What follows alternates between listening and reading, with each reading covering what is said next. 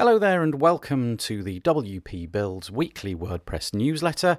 This is number 44, and it was published on Monday, the 7th of January 2019, and it covers the WordPress news for the week commencing the 31st of December 2018.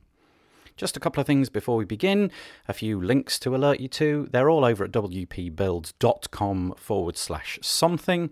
If you go to wpbuilds.com forward slash subscribe. Then you'll be able to join our mailing list. You can get updates on Slack or Facebook Messenger and various other platforms. So if you want to keep in touch with what we do on a Monday, this that you're listening to now, the, the WordPress Weekly News, or we have a podcast on a Thursday as well. Forward slash advertise if you'd like to either have audio ads or banner ads on our website or in the news feed. Forward slash deals for deals on WordPress plugins and themes. There's loads over there at the minute forward slash webinars if you're interested in checking out what webinars we've done and what we're doing in the future. We've got Laura Elizabeth from Client Portal coming on very, very soon. And finally, forward slash contribute. If you've got something that you would like to add, I will join you on a, on a call. And uh, for 10 or 15 or 20 minutes, you can show us something. We've got a few in the pipeline, so that would be nice if you would like to fill out that form and come on to the WP Builds podcast to show us something that you're proud of. The WP Builds newsletter is brought to you today by Kinsta. Are you tired of unreliable or slow hosting? If so, check out Kinsta, who take managed WordPress hosting to the next level. Powered by the Google Cloud Platform, all their plans include PHP 7, SSH, and 24 7 expert support. Migrate today for free at kinsta.com. Okay, let's get stuck into the WordPress news itself, shall we? There's very limited WordPress news this week simply because we're in that transition period between Christmas and New Year, and really there wasn't a lot going on, so it'll be quite short. The first one, though, comes from the WP Tavern website. It's entitled WordPress.com launches new Do Anything marketing campaign. Well, over the last couple of years, WordPress has been ramping up its efforts to, to, to, to mark itself out as a rival for simple services like Squarespace and Wix and so on, where you just pay a fee and get everything all in one and it's very easy to use. And they've come out with this new Do Anything campaign. It's pretty good. I think it beats last year's attempt, which was a little bit of a, of, of a difficult message to understand. This is, I think it's 10 short videos that they've put out to with with particular niches in mind. So, for example, I've just watched one about a hair salon, and there's various other ones that you can watch. The point of this, though, is that WordPress.com are trying to position themselves as a serious alternative to these other platforms. And to be honest, I don't think that can do .org users like myself too much harm. It's just going to create um, some knowledge and some uh, awareness of the fact that WordPress exists, should it need any more there's going to be an awful lot more of this marketing coming down the road because we've got some some employees that were taken on over the last couple of years and so on. So, very interesting space to be in. Certainly, marketing for WordPress is very important for for the likes of you and me. This next one comes also from the WP Tavern website and it's about Beaver Builder. It says Beaver Builder doubles down on serving power users in response to Gutenberg.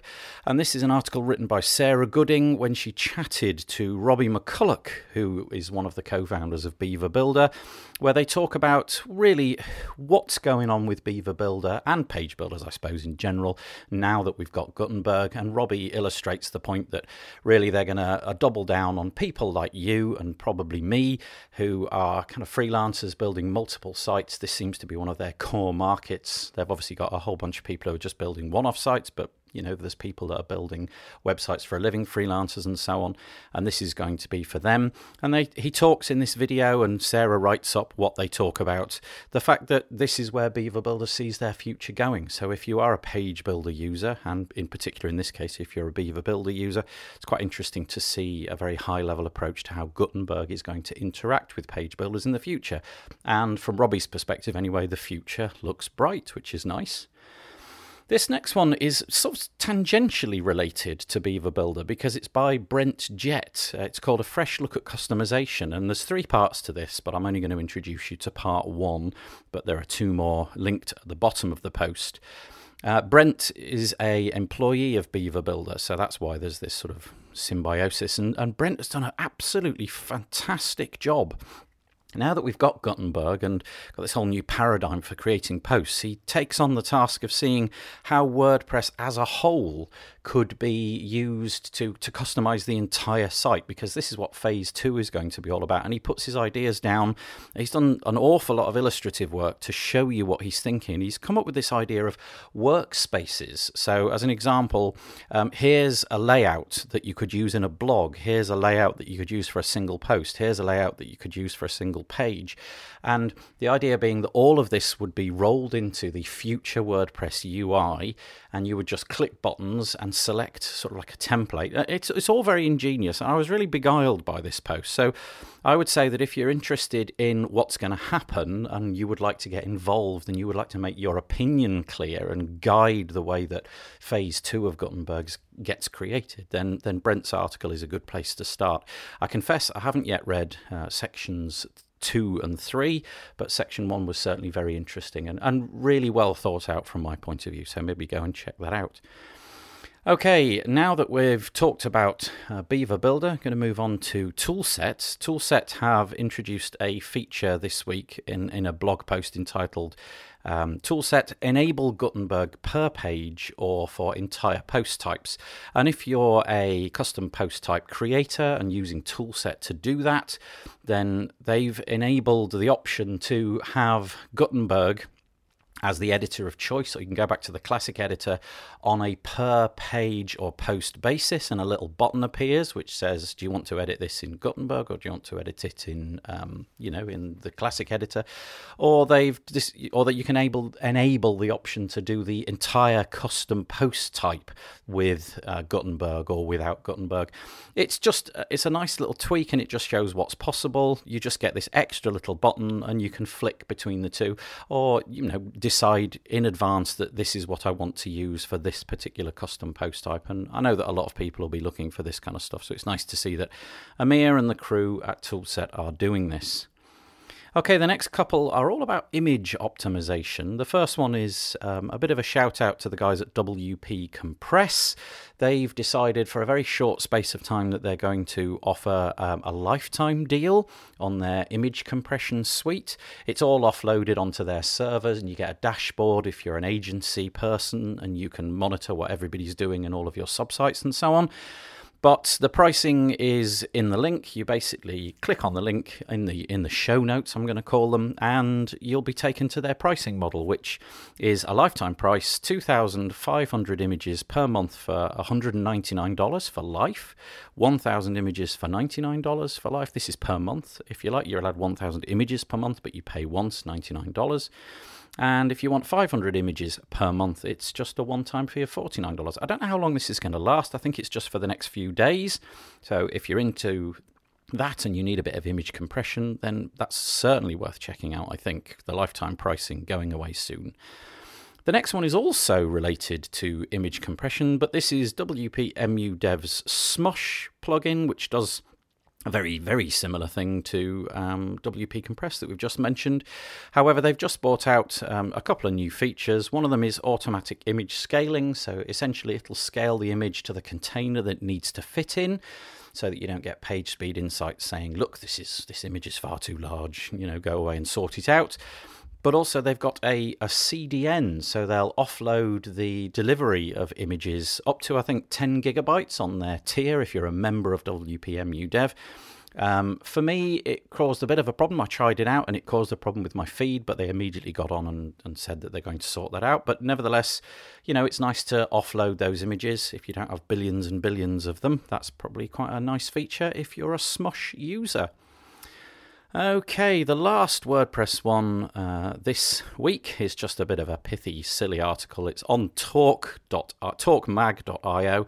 It's TorqueToons, where they do a little kind of um, a little well it's like you find in a newspaper a little cartoon just three or four images um, about in this case about what blocks they would like to see in gutenberg one one is the ouija board block so that you can write via the ouija board The next one is the the GeoCities sort of really eight bit pixel pixelated uh, block and random stock photo block. Anyway, I just love the fact that somebody takes the time out to do this. I see this in the newspaper all the time. These little funny drawings, um, you know, highlighting up to the minute news items. But it's nice to see somebody doing this in WordPress. It's lovely, really cool.